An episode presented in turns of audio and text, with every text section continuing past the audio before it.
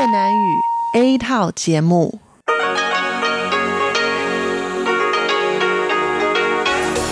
Đây là Đài Phát thanh Quốc tế Đài Loan RTI.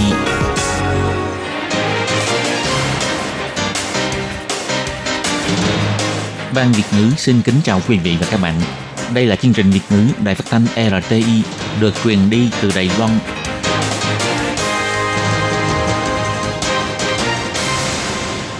Anh xin kính chào quý vị và các bạn. Chào mừng các bạn cùng đến với chương trình phát thanh của Ban Việt ngữ Đài Phát thanh Quốc tế RTI ngày hôm nay. Kính thưa quý vị và các bạn, hôm nay là Chủ nhật, ngày 5 tháng 7 năm 2020, tức nhằm ngày 15 tháng 5 năm canh tí. Chương trình hôm nay gồm các nội dung chính như sau. Mở đầu sẽ là phần tin quan trọng trong tuần vừa qua. Kế đến là các chuyên mục tủ kính sinh hoạt, Cốc giáo dục và nhịp cầu giao lưu. Trước hết, xin mời quý vị và các bạn cùng đón nghe bản tóm tắt các mẫu tin quan trọng trong tuần vừa qua. Triển lãm trực tuyến đầu tiên về giáo dục Đại học Đài Loan tại Malaysia. Nói không rõ ràng đi không vững, mất nước, dễ bị đột quỵ nhẹ. Trung Quốc thông qua luật an ninh Hồng Kông, Tổng thống Thái Anh Văn bày tỏ vô cùng thất vọng. Bộ Ngoại giao cho biết mở cửa biên giới sẽ tạo nguy cơ lây lan dịch bệnh COVID-19. Bình luận về luật an ninh Hồng Kông, ông Trần Minh Thông nói, Thiên triều đế quốc ban xác lệnh xuống cho người dưới nhân gian. Bộ Giao thông triển khai thanh toán vé xe buýt thông qua quét mã trên điện thoại di động. Thành phố Cao Hùng thực hiện thí điểm trước. Và sau đây mời các bạn cùng lắng nghe nội dung chi tiết của bản tin ngày hôm nay. Hội Liên hiệp Cựu học sinh Malaysia tại Đài Loan đã kết hợp với các trường đại học Đài Loan tổ chức triển lãm giáo dục đại học Đài Loan Malaysia trực tuyến và sự kiện livestream Marathon Giáo dục Đại học Đài Loan để cho học sinh Malaysia ở nhà phòng dịch cũng có thể tìm hiểu thông tin hoàn chỉnh về các trường đại học Đài Loan. Dịch COVID-19 đã hạn chế các hoạt động giao lưu. Trước sự hỗ trợ của những người trong ngành giáo dục, Hội Liên hiệp Cựu du học sinh Malaysia tại Đài Loan đã kết hợp với các hội du học sinh địa phương dùng khoa học công nghệ Internet lần đầu tiên tổ chức triển lãm trực tuyến về giáo dục Đại học Đài Loan và sự kiện Marathon giáo dục trực tiếp – thể hiện phương thức hợp tác mới trong mặt giáo dục giữa Đài Loan và Malaysia để cung cấp thông tin và tư vấn về giáo dục đại học cho học sinh cấp 3. Kể từ tháng 4, Hội Liên hiệp Cựu du học sinh Malaysia tại Đài Loan đã bắt đầu tổ chức triển lãm trực tuyến về giáo dục đại học Đài Loan tại Malaysia năm 2020. Từ tháng 5, bắt đầu lần lượt đưa ra các hoạt động về giáo dục Đài Loan, bao gồm tọa đàm du học Đài Loan, ưu điểm của việc du học Đài Loan, các ngành nghề trong tương lai và các trường đại học, từ dữ liệu lớn đến AI vân vân. Tháng 6 lại tiếp tục tổ chức sự kiện livestream Marathon Giáo dục Đại học Đài Loan, xúc tiến sự giao lưu trong mặt giáo dục giữa Đài Loan và Malaysia. Trời nắng nóng khi đi ra ngoài nhớ bổ sung lượng nước đầy đủ bởi vì cơ thể mất nước có khả năng tăng nguy cơ đột quỵ não. Vì nhiệt độ cao khiến cho tim đập nhanh hơn gây gánh nặng cho tim. Thêm vào đó là đổ mồ hôi và mất nước, huyết áp giảm gây ra huyết khối, dẫn đến đột quỵ và nhồi máu cơ tim. Bác sĩ cũng nhắc nhở người dân nên tự kiểm tra. Nếu cảm thấy tay chân bị tê, đi không vững hoặc là nói chuyện không rõ ràng, khó phát âm, thì có thể đó là triệu chứng đột quỵ nhẹ. Phải nhanh chóng đi khám bác sĩ, đồng thời cũng đừng quên bổ sung nước.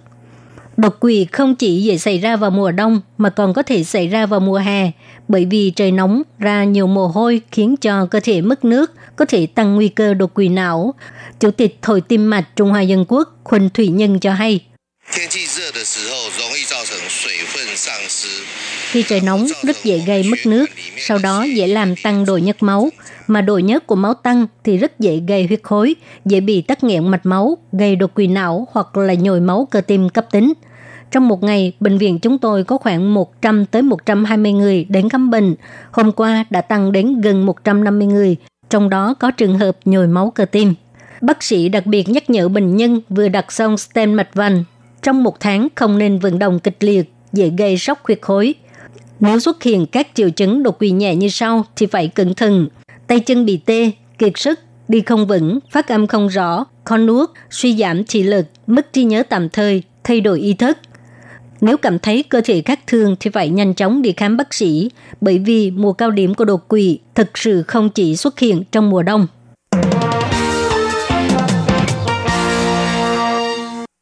Theo tin từ giới truyền thông Hồng Kông, Ủy ban Thường vụ Quốc hội Trung Quốc sáng ngày 30 tháng 6 đã thông qua luật an ninh quốc gia dành cho đặc khu hành chánh Hồng Kông và luật này sẽ phát sinh hiệu lực từ ngày 1 tháng 7 Sáng nay, Tổng thống Thanh Văn cho biết bà rất thất vọng vì Trung Quốc đã không giữ lời hứa với những cam kết khi Anh Quốc trao trả Hồng Kông cho Trung Quốc và bà cũng trân trọng nhắc lại Hành động thất hứa này của Trung Quốc chứng minh rằng một quốc gia hai chế độ là rất nguy hiểm và không khả thi. Tổng thống Thái Anh Văn nói, 中国曾经呃承诺过香港五十年不变哦，这个国安法的通过，呃， 让人感到就是说他这个承诺啊，呃，确实是打了很大的折扣啊。那呃，我们呃。对于这个中国没有办法履行他的承诺这件事情，Trung Quốc từng hứa rằng sẽ không thay đổi nền chính trị của Hồng Kông trong 50 năm kể từ khi nước Anh trao trả Hồng Kông cho Trung Quốc. Hôm nay Trung Quốc thông qua luật an ninh Hồng Kông đã khiến cho mọi người thấy rõ sự thất tính của Trung Quốc. Chúng tôi rất lấy làm tiếc đối với việc Trung Quốc không thi hành lời hứa của mình. Điều này cũng đã chứng minh cho mọi người thấy rõ cái gọi là một quốc gia hay chế độ là không khả thi. Ông Đinh Di Minh, phát ngôn viên Viện Hành Chánh Đài Loan cho biết, hành động này của Trung Quốc ảnh hưởng nghiêm trọng đến tự do nhân quyền và phát triển ổn định của xã hội Hồng Kông. Viện Hành Chánh Đài Loan chỉ trích nghiêm trọng hành động này của Trung Quốc và cũng nhắc lại lập trường ủng hộ người dân Hồng Kông giành lấy tự do dân chủ của Viện Hành Chánh vẫn không thay đổi. Ông Đinh Di Minh bày tỏ, chính phủ sẽ tiếp tục quan tâm diễn biến của Hồng Kông, thận trọng ứng phó nhằm đảm bảo quá trình giao lưu giữa hai bên, đảm bảo lợi ích và an toàn quốc gia. Ông cho biết thêm, Văn phòng phục vụ giao lưu Đài Loan Hồng Kông được thành lập căn cứ theo chuyên án hành động quan tâm cứu trợ nhân đạo Hồng Kông của chính phủ Đài Loan sẽ chính thức đi vào hoạt động vào ngày mai, tức ngày 1 tháng 7 năm 2020 thông qua sức mạnh của chính phủ và dân chúng để việc ủng hộ người dân Hồng Kông được thiết thực cụ thể hơn.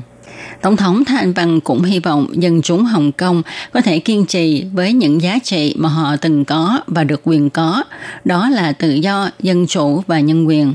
Đài Loan cũng sẽ tiếp tục ủng hộ những hành động nỗ lực đeo đuổi tự do, dân chủ và nhân quyền của người dân Hồng Kông. Đối với việc Liên minh châu Âu mở cửa biên giới mà không đưa Đài Loan vào danh sách các quốc gia được phép qua lại đã gây nên làn sóng dư luận tại Đài Loan. Bà Âu Giang An, phát ngôn viên Bộ Ngoại giao Đài Loan hồi ứng rằng – Đôi bên cùng có lợi là một trong những yếu tố quan trọng mà Liên minh châu Âu áp dụng cho việc mở cửa biên giới. Do đó, phía ta cũng cần phải nghĩ rằng khi Liên minh châu Âu muốn phía ta mở cửa để đón họ, thì chúng ta có thể nới rộng đôi tay để chào đón họ hay không. Việc này là vấn đề có liên quan đến tiêu chuẩn khoa học và kỹ thuật. Chính phủ cần phải bảo vệ an toàn sức khỏe cho người dân nước mình. Bà Âu Giang An cho biết, việc Liên minh châu Âu mở cửa biên giới cho các quốc gia không thuộc khối Liên minh châu Âu qua lại mà không mở cửa cho Đài Loan, đó là do Liên minh châu Âu mở cửa cho các nước với tiêu chuẩn quan sát của họ.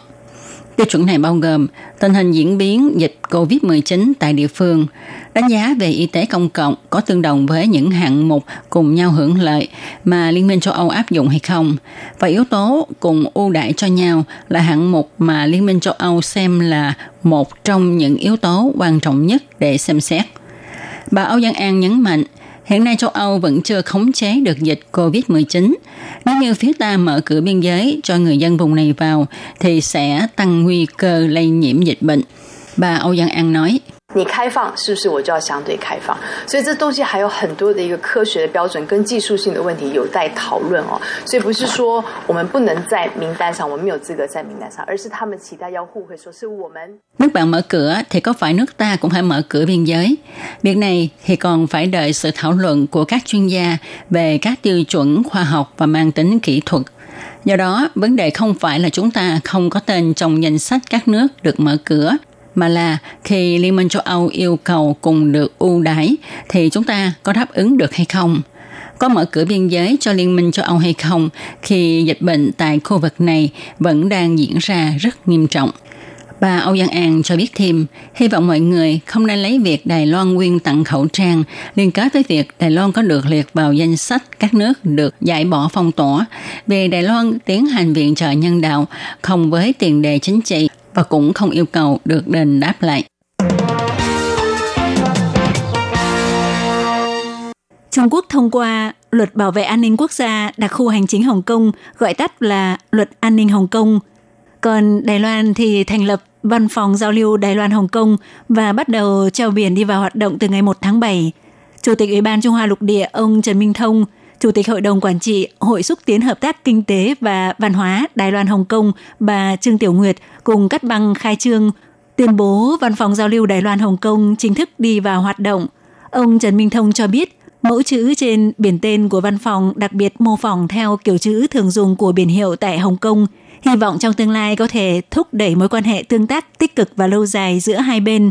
đồng thời cũng thu hút nguồn vốn và nhân tài chuyên môn của Hồng Kông, tạo càng nhiều sức sống và cơ hội để phát triển Đài Loan, cũng thể hiện sự quyết tâm của Đài Loan trong việc quan tâm đến người Hồng Kông.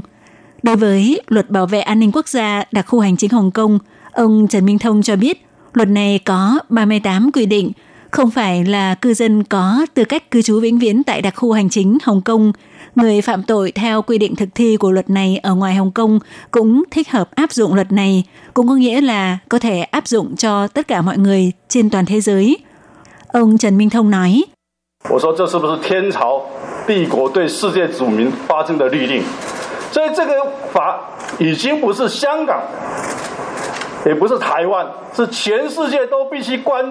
như vậy có phải là sắc lệnh do thiên quốc ban xuống cho người ở dưới nhân gian Do vậy luật này không còn là Hồng Kông, cũng không phải là Đài Loan nữa, mà là cả thế giới đều quan tâm tới sự ra đời của luật này. Thực sự chúng ta nên nghiêm túc đối mặt với nó. Khi được hỏi ông nghĩ sao về việc luật an ninh Hồng Kông bắt đầu có hiệu lực, Thủ tướng Tô Trinh Dương cho rằng việc này giúp mọi người thấy được bộ mặt thật của Trung Quốc – những sự hứa hẹn của chính quyền Trung Quốc như 50 năm không thay đổi, người Hồng Kông tự trị đã hoàn toàn bị phá bỏ. Hơn nữa đây là một đạo luật rất tồi tệ. Ông Tô Trinh Sương cho biết, qua đây có thể thấy rõ Trung Quốc nói lời nhưng lại nuốt lời. Do vậy chúng ta phải đặc biệt quý trọng, bảo vệ chủ quyền và sự tự do dân chủ của Đài Loan mới không gặp phải tình cảnh giống như người Hồng Kông Vào ngày 30 tháng 6, Bộ Giao thông tổ chức tọa đàm dịch vụ xe buýt chuyển đổi thành mô hình kỹ thuật số để bàn bạc thảo luận về việc thông minh hóa các phương tiện giao thông công cộng. Bộ Giao thông sẽ thúc đẩy triển khai cách làm thông qua quét mã trên điện thoại di động để trả tiền vé xe buýt bằng cách sử dụng thanh toán di động và xuất trình QR code là có thể sử dụng phương tiện xe buýt dễ dàng thuận tiện. Trước mắt thành phố Cao Hùng sẽ thực hiện thí điểm trước. Ông Lâm Gia Long, Bộ trưởng Bộ Giao thông cho biết Bộ Giao thông vì để đẩy nhanh tốc độ triển khai thông minh hóa các phương tiện giao thông công cộng, lấy phát triển môi trường thanh toán đa dạng, tăng cường đẩy mạnh tích hợp đa lĩnh vực và ứng dụng giá trị gia tăng làm đường lối thúc đẩy triển khai giai đoạn hiện tại, đồng thời lập kế hoạch điều chỉnh dựa trên các nguồn lực của chính phủ, gồm sự hướng dẫn về chính sách, nguồn hỗ trợ kinh phí và pháp lệnh liên quan, đã hỗ trợ các doanh nghiệp trong nước ngành kinh doanh phương tiện xe khách đưa các ứng dụng công nghệ sáng tạo vào – đẩy nhanh tốc độ chuyển đổi sang mô hình kỹ thuật số, đồng thời thúc đẩy sự phát triển của các ngành nghề liên quan như viễn thông thông tin, các loại thẻ thanh toán và hệ thống thanh toán. Ông Lâm Gia Long nói, Bộ Giao thông, Công ty Viễn thông Trung Hoa Telecom và Hiệp hội Xe hơi kết nối Internet di động Đài Loan, bao gồm các doanh nghiệp xe buýt, doanh nghiệp thực hiện dịch vụ thanh toán và thiết bị di động cùng phối hợp định ra tiêu chuẩn QR code của thẻ thanh toán tiền vé phương tiện giao thông công cộng, tiêu chuẩn phiên bản 3.0 của ngành kinh doanh hệ thống máy viễn thông thông tin, telematic trên xe hơi và các ngành liên quan và do Tổng cục Đường bộ nghiên cứu lập ra phương án trợ cấp tích hợp thế hệ mới của thiết bị kiểm phiếu hiện có để chia theo năm và phân khu, hỗ trợ doanh nghiệp mảng phương tiện giao thông vận tải công cộng toàn quốc triển khai sự chuyển đổi sang mô hình kỹ thuật số, hoàn thành việc đào thải và nâng cấp thiết bị kiểm phiếu trên xe và thiết bị tại các trạm xe. Sau này người dân chỉ cần dùng điện thoại di động để ràng buộc mọi công cụ thanh toán trực tuyến và xuất trình mã QR code là có thể đi xe buýt rất dễ dàng, thuận tiện. Các bạn thân mến, vừa rồi là bản tin quan trọng trong tuần vừa qua.